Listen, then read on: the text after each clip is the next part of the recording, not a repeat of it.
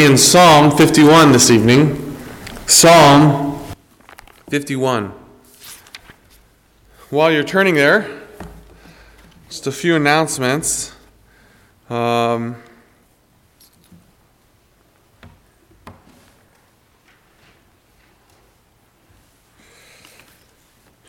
Jerry Behrens, as you're likely aware, passed away uh, yesterday afternoon. Uh, the memorial service is scheduled for Sunday, uh, this coming Sunday, the 20th, at 3 p.m., and that'll be at uh, Iles Grandview Funeral Home. Um, the, for those of you who may not be comfortable going to the service, it will be live streamed, uh, and I believe if it's like the other times that they've done it, to get to the live stream, you just go to their website and you can look up his name, and there'll be live stream information there. Um, and I think they, uh, I think there's about there's room for about hundred people, as I understand it, spread out. Um, so uh, that was this coming Sunday. Will be the service uh, at Iles Grandview Funeral Home, uh, December twentieth at three p.m. So you can plan uh, for that. One other note I just wanted uh, to mention, kind of throw out there. Um, I got a call to. Let's open with the word of prayer as we come to Psalm 51 this evening. Heavenly Father, this evening we do rejoice in you, the God who created, the God who sustains, the God who loves us, the God who sent his Son to redeem us. Even as we saw Sunday as we looked at John 3:16 and Philippians 2. And Heavenly Father, we pray that this evening as we turn our attention to this psalm, we pray that we would be confronted with the reality uh, of our sin, and yet at the same time that we would see the hope and the mercy uh, of you, our great God. And we pray all this in the name of Jesus Christ. Amen. Psalm 51. I'm going to actually start by reading the introduction because it helps to give context. Psalm 51 the chief musician, a psalm of David when Nathan the prophet went to him after he had gone in to Bathsheba. Have mercy upon me, O God, according to your loving kindness, according to the multitude of your tender mercies. Blot out my transgressions. Wash me thoroughly from my iniquity and cleanse me from my sin. For I acknowledge my transgressions, and my sin is always before me. Against you, you only have I sinned, and done this evil in your sight, that you may be found just when you speak and blameless when you judge. Behold, I was brought forth in iniquity, and in sin my mother conceived me. Behold, you desire truth in the inward parts. In the hidden part you will make me to know wisdom. Purge me with hyssop, and I shall be clean. Wash me, and I shall be whiter than snow. Make me hear joy and gladness, that the bones that you have broken may rejoice. Hide your face from my sins and blot out all my iniquities. Create in me a clean heart, O God, and renew a steadfast spirit within me. Do not cast me away from your presence, and do not take your Holy Spirit from me. Restore to me the joy of your salvation, and uphold me by your generous spirit. Then I will teach transgressors your ways, and sinners shall be converted to you.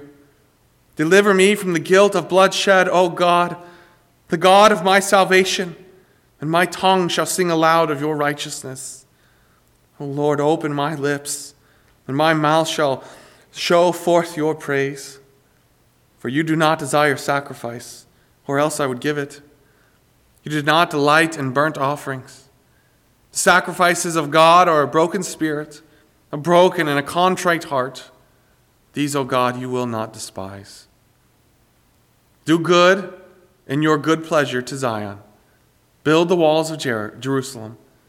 Then you shall be pleased with the sacrifices of righteousness, with burnt offerings and a whole burnt offering. Then they shall offer bulls on your altar. As we were reading Psalm 51, it might be a psalm that's familiar to you. I would uh, venture to, to, to put out there that probably at least parts of that, verses in that psalm, are familiar to you. Psalm 51 is a penitential psalm. Um, it's one of several, it's a psalm of confession. It's a psalm of confession, as the psalm tells us, a psalm of David when Nathan the prophet went to him after he had gone in to Bathsheba. This incident is recorded for us in 2 Samuel 11. In 2 Samuel 12, we have the story when Nathan confronts David when he comes to him. And Psalm 32 is also a psalm to keep in mind. In fact, I'd encourage you to flip over there and just go ahead and mark Psalm 32, because as we work our way throughout there, there's, there's a lot of overlap. We'll be flipping over there a few times. Psalm 32. But as you work your way through Psalm 51, it can really be split into three movements or three parts. And the first movement is verses 1 to 9. It's recognizing the need of repentance. And then, second movement, verses 10 to 17, David is then on the road to personal restoration. And then, verses 18 to 19, the final movement, is a prayer for national restoration. But the first thing we see is the recognizing the need of repentance. In the first three verses, we see a desperate plea for forgiveness. In fact, that first line, have mercy upon me, O God. It's a desperate cry of a repentant heart. It's the cry of a sinner who knows that they are a sinner, a sinner who knows that mercy is his only hope. Have mercy upon me, O God. It's the cry of a sinner as we work our way through this psalm, a sinner who knows that he is a sinner, a sinner who owns his sin, a sinner who confesses that sin, a sinner who recognizes that God is just and the penalty for sin is steep, and yet a sinner who remembers that God is but merciful as well. Have mercy upon me, O God. But notice the rest of Psalm, uh, of this first verse. David doesn't say, Have mercy upon me, O God, because look how well I have led the kingdom all these years. He doesn't say, Have mercy upon me, O God, because remember when I could have taken the kingdom, when I could have taken Saul, and I didn't? That shows my heart. Remember that. He doesn't say, Have mercy upon me, O God, because, of, because I've defeated these enemies, because I've expanded this kingdom. He doesn't say, Have mercy on me, O God, because of anything within me.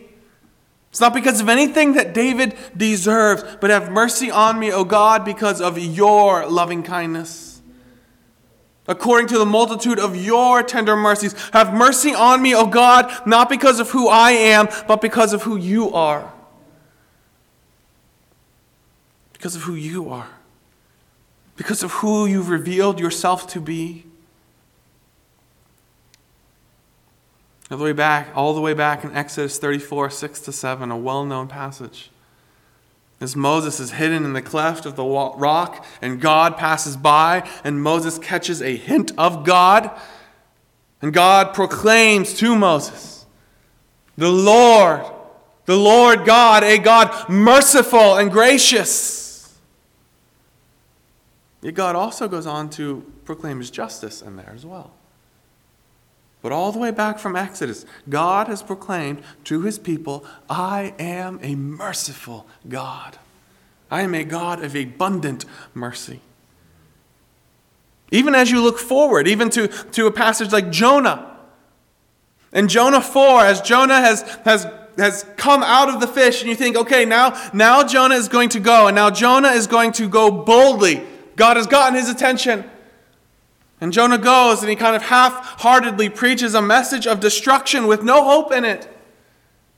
And yet the people of Nineveh turn and they put their faith in God and they repent of their sin. And Jonah throws a fit. Why? What does he say? Because I know you're merciful. Because I know you're slow to anger. Because I knew you would forgive them. Moses knew who God was. Jonah knew who God was. David knew who God was. He is a merciful God. And so David falls before this merciful God and cries out for mercy. Blot out my transgressions, remove them from me. Wash me. Wash me thoroughly from my iniquity, cleanse me from my sin.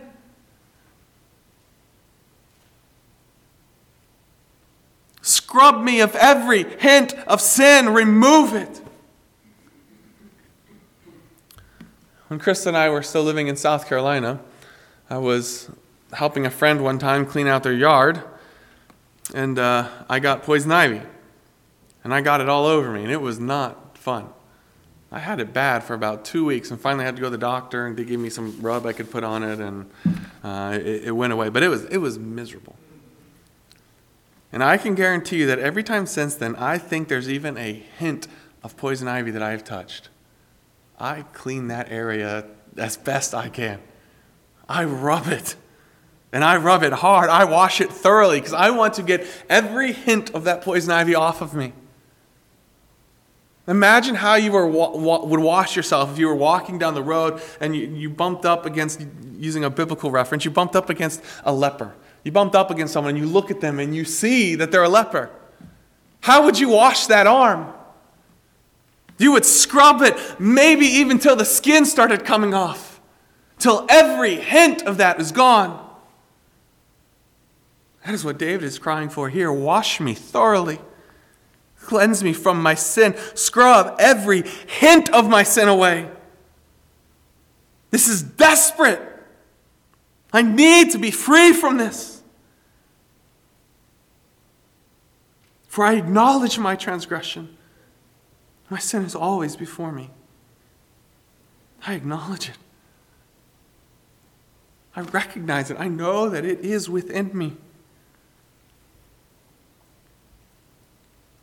I think verse 3 is a verse that many of us can identify with. My sin is always before me. In fact, I, I would imagine that most of us would identify with, with any of the penitential psalms, the psalms of confession. Because we are all sinners. We all see the depth of our sin. Our sin is always before us. In fact, what I've found in my life as I've continued to grow in Christ is the bigger that God becomes to me, the bigger of a deal my sin becomes to me.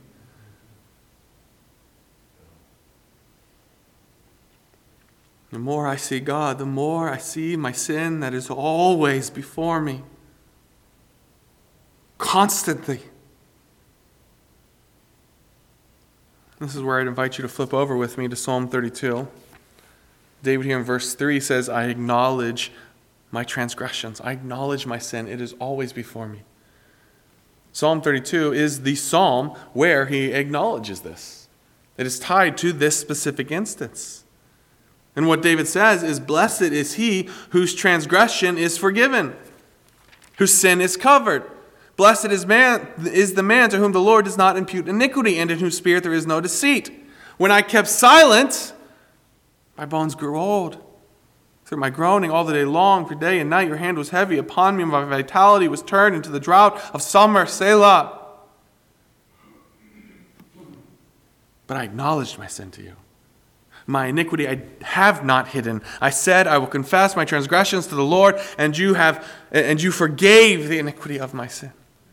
I acknowledged my sin to you. I did not try to hide it. I did not try to cover it. David is not trying to hide his sin from God. He comes to God. He admits it. He owns it. I am a sinner.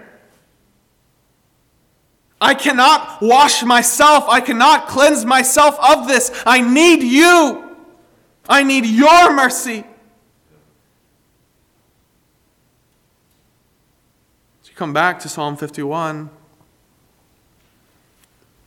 David goes on, My sin is always before me. Against you and you only have I sinned and done this evil in your sight.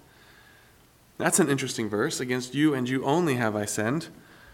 What about Uriah and Bathsheba? They were sinned against pretty badly. Uriah, David murdered. Bathsheba, David took advantage of, he abused, he violated. How can David say, Against you and you only have I sinned? It's not that David has not wronged others, it's not that David has not sinned against others. But it's that the offense of sin against a holy God is on an infinitely greater level. David has uniquely sinned against God in a way he has not sinned against anyone else. David's sin is not just against God, it is a, an assault on him. I have uniquely sinned against you. And not only have I sinned against you, I've done it in your sight. Not only is it against God, but God sees it. It's right in front of him. There's no point trying to hide. God saw it. In the end of verse 4, David admits God's justice that you may be found just when you speak and blameless when you judge. I have sinned against you. You have seen me sin against you, and you are just. You are just, and you will judge justly.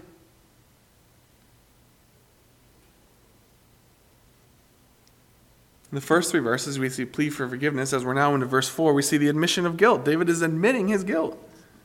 I am guilty. I have sinned against you. I've sinned against you only. You have seen my sin, and you are just. Behold, I was brought forth in iniquity.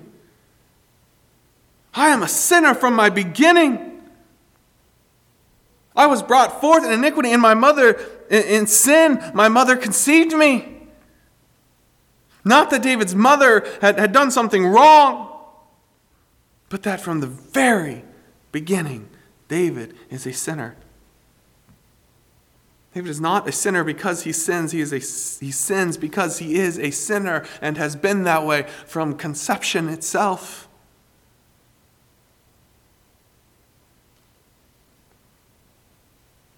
It's an interesting verse as well.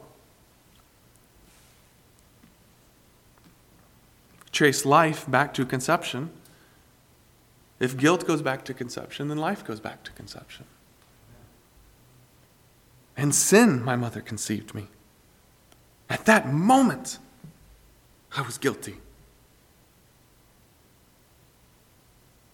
Behold, you desire truth in the inward parts, of the very inward. In the hidden part, you will make me know wisdom. I am a sinner to my core. I am a sinner from the beginning.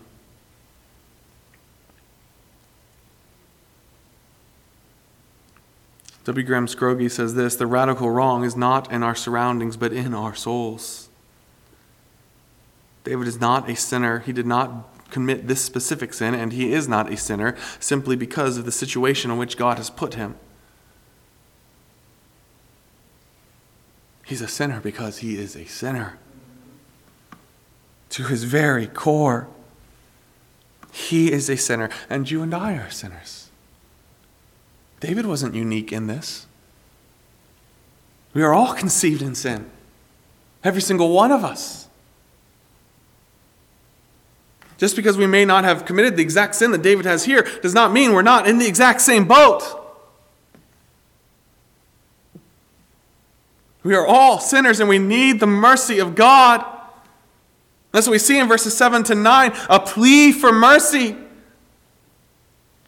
Purge me with hyssop and I shall be clean. Hyssop there, it's a specific branch.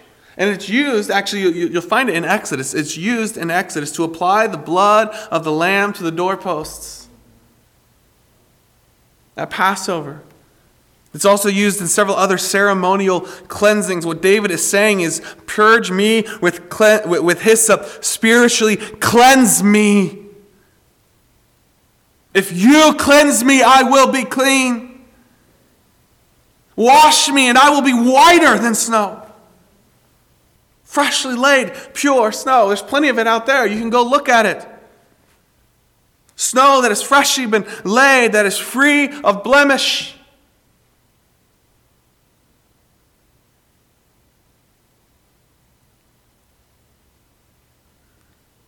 God's mercy can take something as black, as dark, as perverted as David's heart and make it whiter than snow.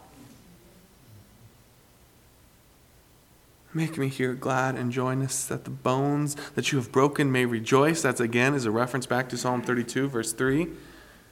If you were uh, paying attention when I read that, Psalm 32, 3 says, When I kept silent, my bones grew old through the groaning all the day long. David is here using that reference again. The weight, the guilt, the condemnation of sin. But God can remove that by his mercy. Hide your face from my sin and blot out all my iniquities. Blot out all my iniquities. Turn your face away. Remove my sins from before you. David here recognizes that forgiveness cannot come without the removal of sin. He's already admitted that God is just. God cannot just overlook his sin. They must be removed from before God, they must be taken care of. You come to verses 10 to 17 and you see the road to personal restoration. The first nine, nine verses plea for forgiveness, recognition, admission of guilt and of sin, a plea for the mercy of God, and then a cry for renewal. Verse 10 to 12 Create in me a clean heart, O God. A clean heart one that is whiter than snow.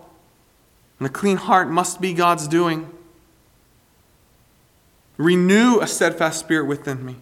I have been unfaithful. Restore me to faithfulness. Give me a clean heart. Restore me to faithfulness. Do not cast me away from your presence. Do not take your Holy Spirit from me.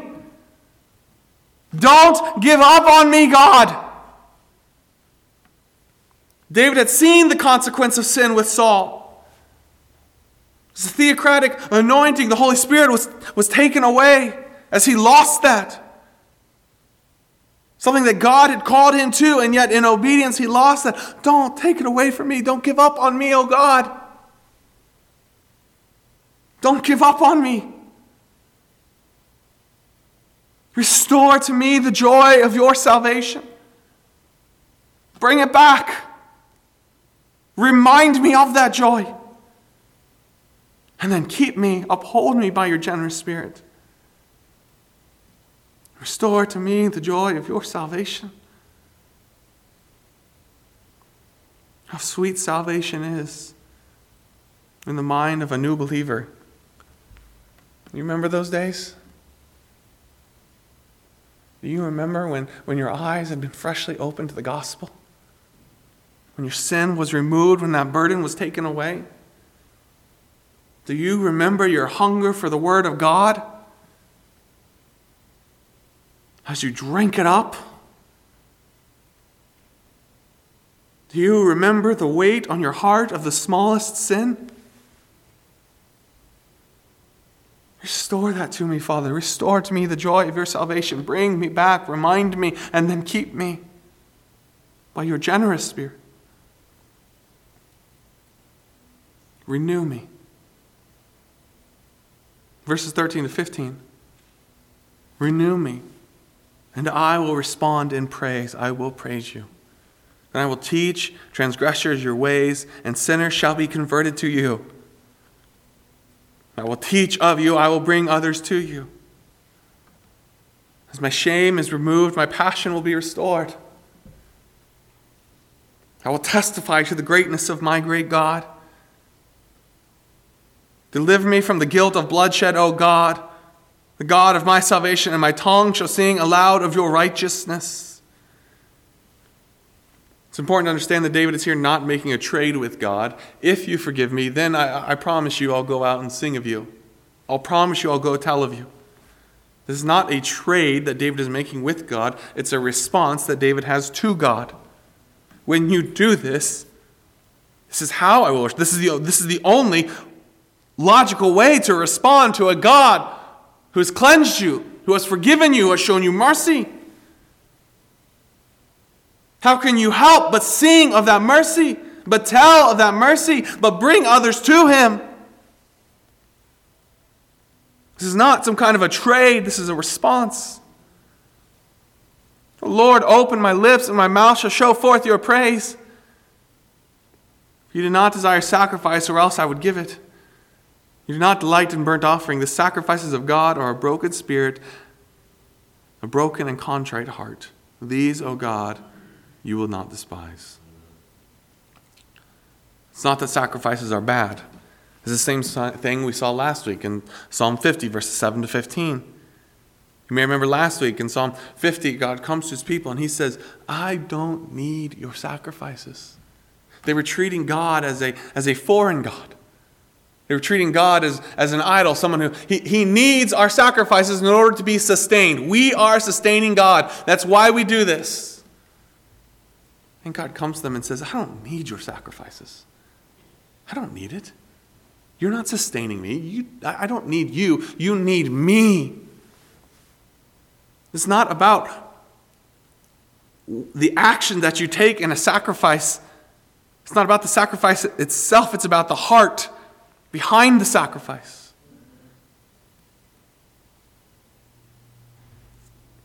God doesn't need empty works. He desires a broken spirit, a broken and a contrite heart. Sacrifices itself without the right heart behind it does nothing. I remember when I was in high school and early in college, I was um, looking for a car at the time. And at that time in life, you don't have a lot of money. I still don't have a lot of money, but especially at that time in life. And I remember um, you'd go on, I'd go on Craigslist a lot, and I'd look for, I try to find good deals, you know and which is dangerous for me because I don't know a lot about cars. But there were several times where you'd find just this beautiful looking car. It had been polished, the outside was beautiful, it was shiny. Man, why is this car under $3,000? Well, turns out it doesn't have an engine. It does no good to have a body that is polished and beautiful if there's no engine in the thing. It does me no good to have that. It doesn't, it does God no good for you to go through sacrifices if your heart isn't in it, if you don't know what you're doing, if you're not paying attention. God doesn't need sacrifices. He doesn't need you, you need Him. That's what David is saying here. This is not just empty words. I'm not just going through motions. Sacrifices of God, what he desires is a broken spirit, a broken and a contrite heart. He's not saying, just as he was not saying in Psalm 50, he's not saying, do away with those. Those sacrifices don't mean anything. He's saying they don't mean anything if you're not doing them with the right heart. They were commanded by God. Do it, but do it with the right heart. These, O God, you will not despise. As you come to the final two verses, verses 18 to 19, David turns from personal restoration now to a prayer for national restoration. He recognizes the effect that he, as the leader, or anybody in a group of people who have made a covenant, one action of one person affects the whole group. You see that in Joshua with Achan. So, really, verses 18 to 19 is a plea for David's sin not to cause the nation to suffer. Don't let the nation suffer for the sin of one, even the one of son, uh, even the sin of one of such a prominent one. Do good in your good pleasure to Zion. Build the walls of Jerusalem. A city with strong walls is a city that can thrive. Build the walls. Let Jerusalem thrive. Then you will, shall be pleased with the sacrifices of the righteous and the burnt offerings, whole burnt offerings. Shall offer bulls in your altar. Verse 19 makes it clear that David, in verses 15 through 17, is not saying just do away with sacrifices altogether. Sacrifices are a good thing if they're done in the right way, with the right heart. And what you find in verses 18 to 19, the picture of verses 18 to 19 is of God and his people living within the confines of their covenant. As God causes Jerusalem to thrive, their walls are built, and the people are right before God. They are bringing their sacrifices. They have the right heart behind it. They are doing what they are called to do, what they should be doing. They are being faithful, and God is being faithful. That is David's prayer as he ends this psalm. So, as you come to the end of a psalm like Psalm 51,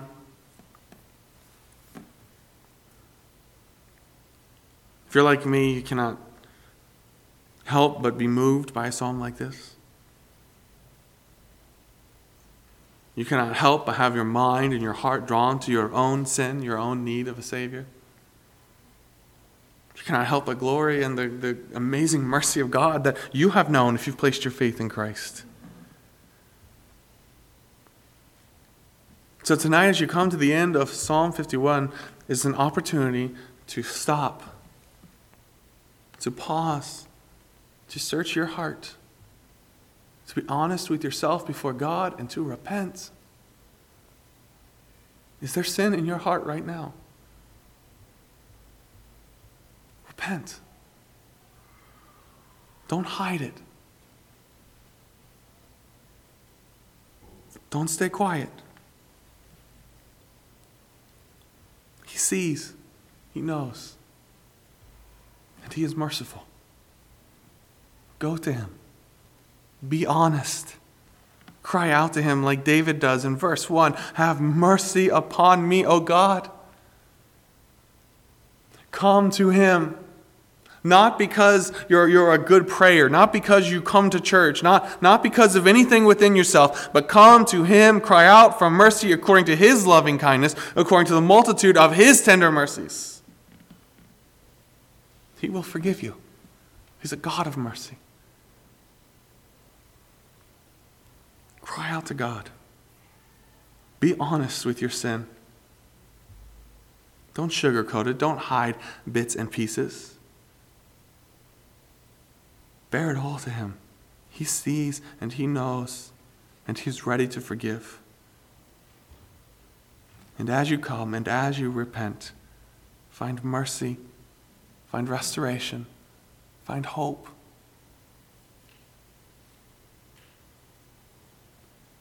Repent, find mercy, find restoration from this God who loves to forgive. God who will wash, who will cleanse, who will make you whiter than snow. Who will create in you a clean heart, who renew a steadfast spirit within you, who will not cast you away from his presence, who will uphold you, who will restore to you the joy of your salvation. Run to him, repent, find mercy, find grace, find restoration, and then rejoice in the great in your great God and testify of his greatness. Just as David responded here in Psalm 51 by testifying, by bringing people to God, so we must respond. Let your tongue sing aloud of the righteousness of God.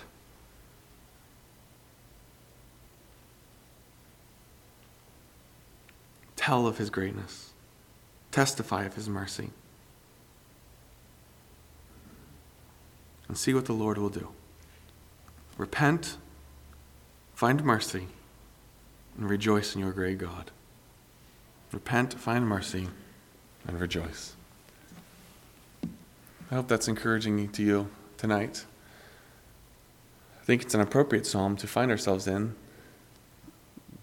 the week before Christmas as we head into the final stretch before Christmas when our minds are on the manger, when our minds are on what Christ did for us, what God gave for us. He did that because He loves us. He did that because He is a merciful God. He did that so that He could blot out our sin.